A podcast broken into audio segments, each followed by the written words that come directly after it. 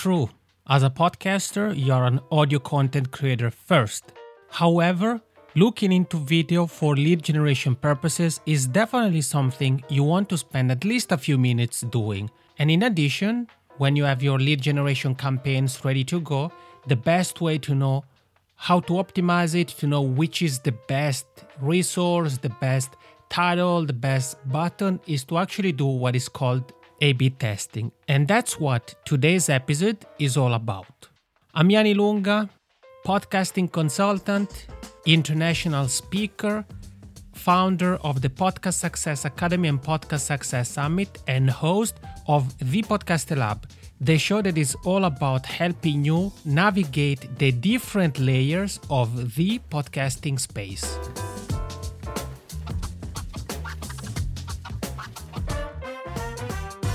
This session is the final chapter of this series on lead generation for podcasters. In case it's the first time, welcome. If that's the case, then make sure to check the show notes page for today's episode that you found over at thepodcasterlab.com forward slash session 71, because there you're going to find the links to all the previous sessions. We've looked at why podcasters need to think about lead generation. We looked at a blogging technique you can use to grow your email list. We took a closer look at the podcast to webinar system.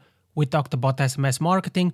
And in the last episode, we looked at contest, giveaways, and a concept called viral loop. Today's episode can be broken down into two parts. In the first one, we're going to look at leveraging video to grow your email list, whereas in the second part, we're going to look at implementing what is called A B testing.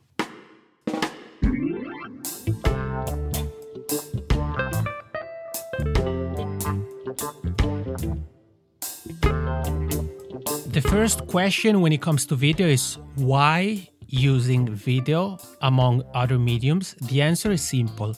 Video is the closest we get to a face to face interaction. And if you think about it, when you see a web page that has different elements on it, if a video is one of them and the thumbnail, the image you see, looks interesting, that's probably the element that gets your attention first and is the one you are likely to click on first the most. Because of those two reasons, I personally believe that video isn't something that should be included. And if you think about if you're in the internet marketing or the online business space, then you have seen that video has become more and more of a constant presence, especially when it comes to sales as well.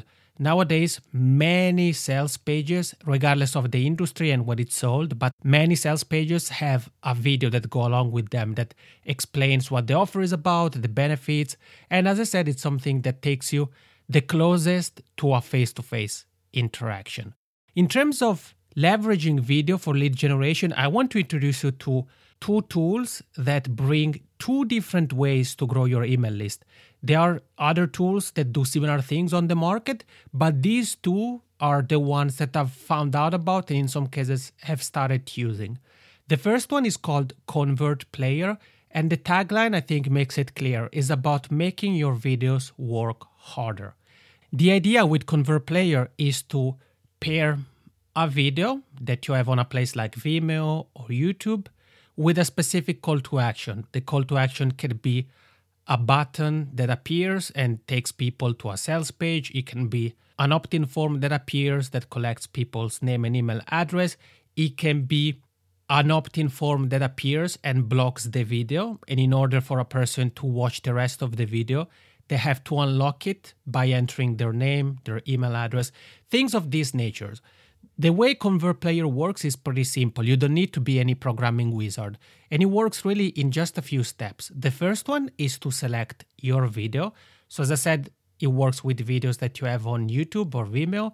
It works with public videos, but also unlisted videos too. For example, for YouTube, if you want to, let's say, to upload a lead generation video, but you don't want that video to be available to everybody on YouTube, then you would upload it and choose unlisted instead of public.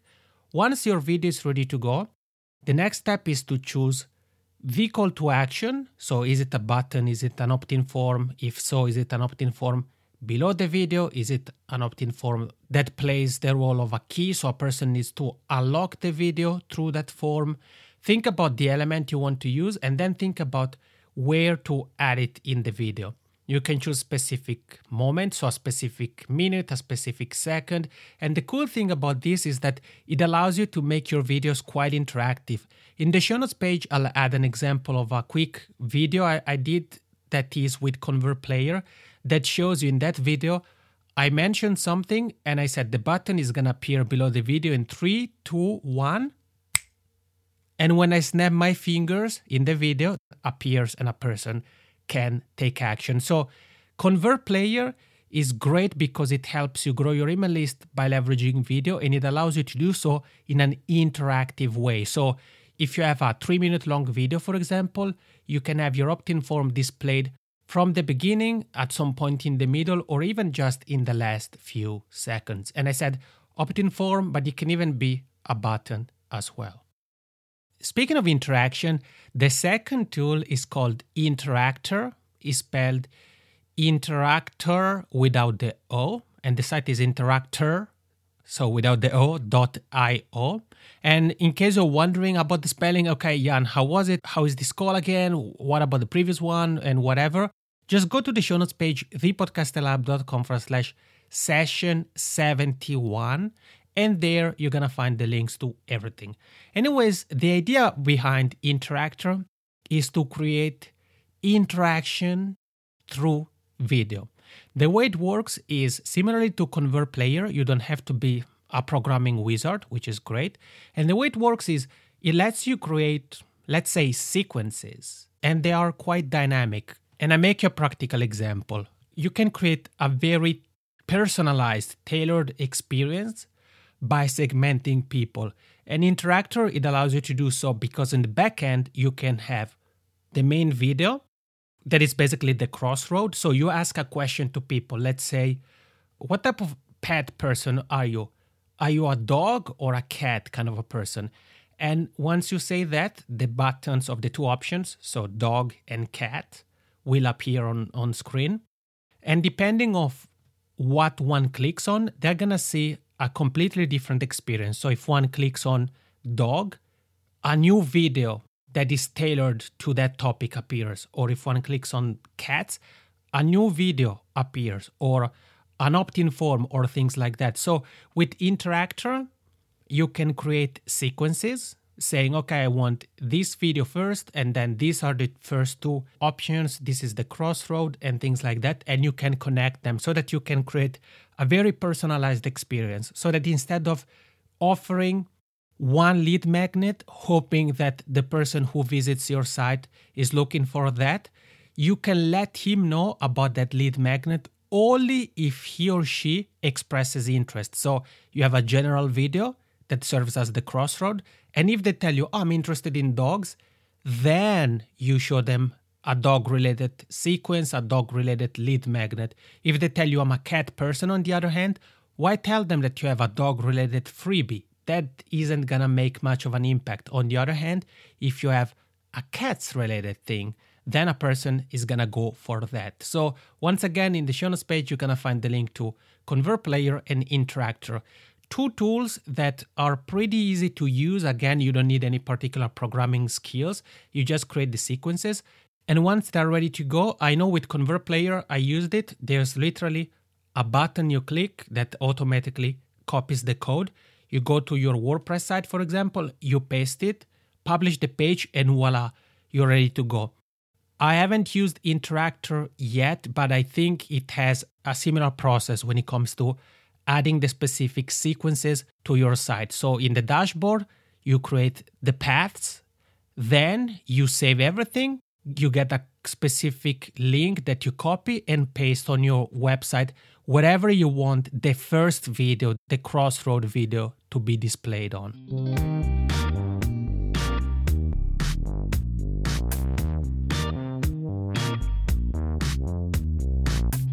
Okay, so now with those two tools, with those additional video strategies for generating leads and growing your email list, we have covered a wide array of strategies you can use. It goes without saying that things can get overwhelming quickly, so my advice is don't try to implement all of them. Choose the one or ones you prefer and you think would have the most impact on your community and starts with those. Starts implementing those or that. And in case you're wondering, yes, Jan, but how can I know which is the best one? My advice is this start with your preference. So, for example, if video is something you really, really, really don't see yourself doing, then you don't have to try to be on camera. Use a different technique, perhaps one of the ones we've covered in past episodes. Once that lead magnet strategy is in place, you have your sequence, you have your opt in form, and all those kind of things, then it's time to actually keep an eye on its performance and do what is called a B testing. A B testing is what lets you compare different elements, and an element can be an entire lead generation strategy or even the same strategy but that has different lead magnets or different titles for the page or the buttons people have to use the opt-in form have different colors. You have different images and things like that. All of the major builders we've mentioned in the past think of Leadpages. I know thrive leads has it because i've used it myself have an a b testing feature which means that you can create a sequence then you can duplicate it and start comparing them testing them against each other. And you can really be specific i know that with thrive leads you can be super detailed in your analysis you can say of the people who land on this page show version A to 50% of the people and version B to 50% of the visitors. Or you can say, show 71%, 29%, 91%, 9%. You can really play around with the proportions. The way I would encourage you to go about A B testing is start big and focus on the micro later. The reason for that is that technically you could A B test every single thing. I mean, you could change one word in the copy of the page, you can change the background color, the lead magnet, the headline, the font, the size of the font, whatever. But if you start to focus on the macro, that will help you identify the best performing campaign. So, for example, if you are unsure between two lead generation strategies, for example, you can set up version A, then set up version B, and start testing them against each other. And give it time. A B testing is something that you can't really get much results from if you do it for one day. I would say minimally do it for something like three weeks to a month at the very least. If you want to focus only on one specific lead generation campaign, then you can duplicate it and in with Thrive leads and I know Leadpages as well the duplication is something you can do literally with just a couple of clicks. And then you can start by focusing on one specific element. If you change the title, the background color, the lead magnet, the copy on the button, the button, the opt in form, you won't be able to know which change led to an increase or decrease in conversion rates. That's why I would say focus on one thing a B test that, then focus on another thing. So, in more practical terms, if you have a version that we call it version 1, version 2 should be the same version with just one difference. Perhaps is a different lead magnet. So instead of the ebook is the audiobook, or instead of ebook number one is ebook number two. And A B test those things. Then, once you found the winner, duplicate that and tweak the headline of the page check the results. After that, if you still want to get down the nitty gritty of that specific campaign, tweak something else. Perhaps you tweak the color of the button or the opt in form, or you change the element on the page. Perhaps you add a video or you remove a video and things like that. A B testing through data is, is what tells you whether strategy one or strategy B is the best one. With Thrive Leads, one thing I like is that you can even A B test different types of forms. You can have, let's say, a form that is displayed all the time at the top of the page, like a bar. You can have a form that appears if one scrolls down the page. You can have a form that slides in. So you can even A B test different forms to see should I have a pop up? Should I have a bar? Should I have the form slide in? Should I have it embedded within the content? A B testing is something that allows you to really get rid of the guesswork down the line. I say down the line because, as I said, A B testing is something that number one requires patience, and number two is something that is very easy for you to get down a rabbit hole. That's why, even though A B testing is worth looking into, I think it's also important for you not to obsess over it because otherwise you're going to be A B testing every single element of every single page. Granted, in order for you to improve your opt in forms conversion rates, you want to be optimizing, you want to be checking the conversions, you want to be A B testing things. But again, try not to get too overwhelmed but what you do with your A B testing efforts.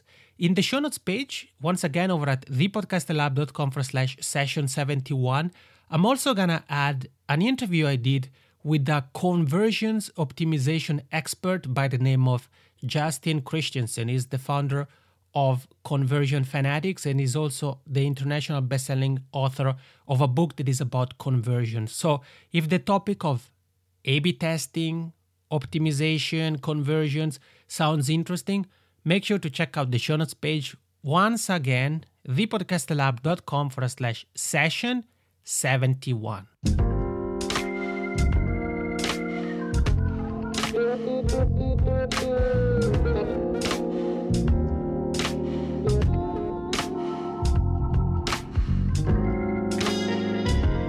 The next episode is gonna kick off a brand new series, a series of episodes, a mini season, if you will, that focus on different ways you can monetize your podcast. My advice for podcasters about monetization is to think first about your goals and priorities for your show.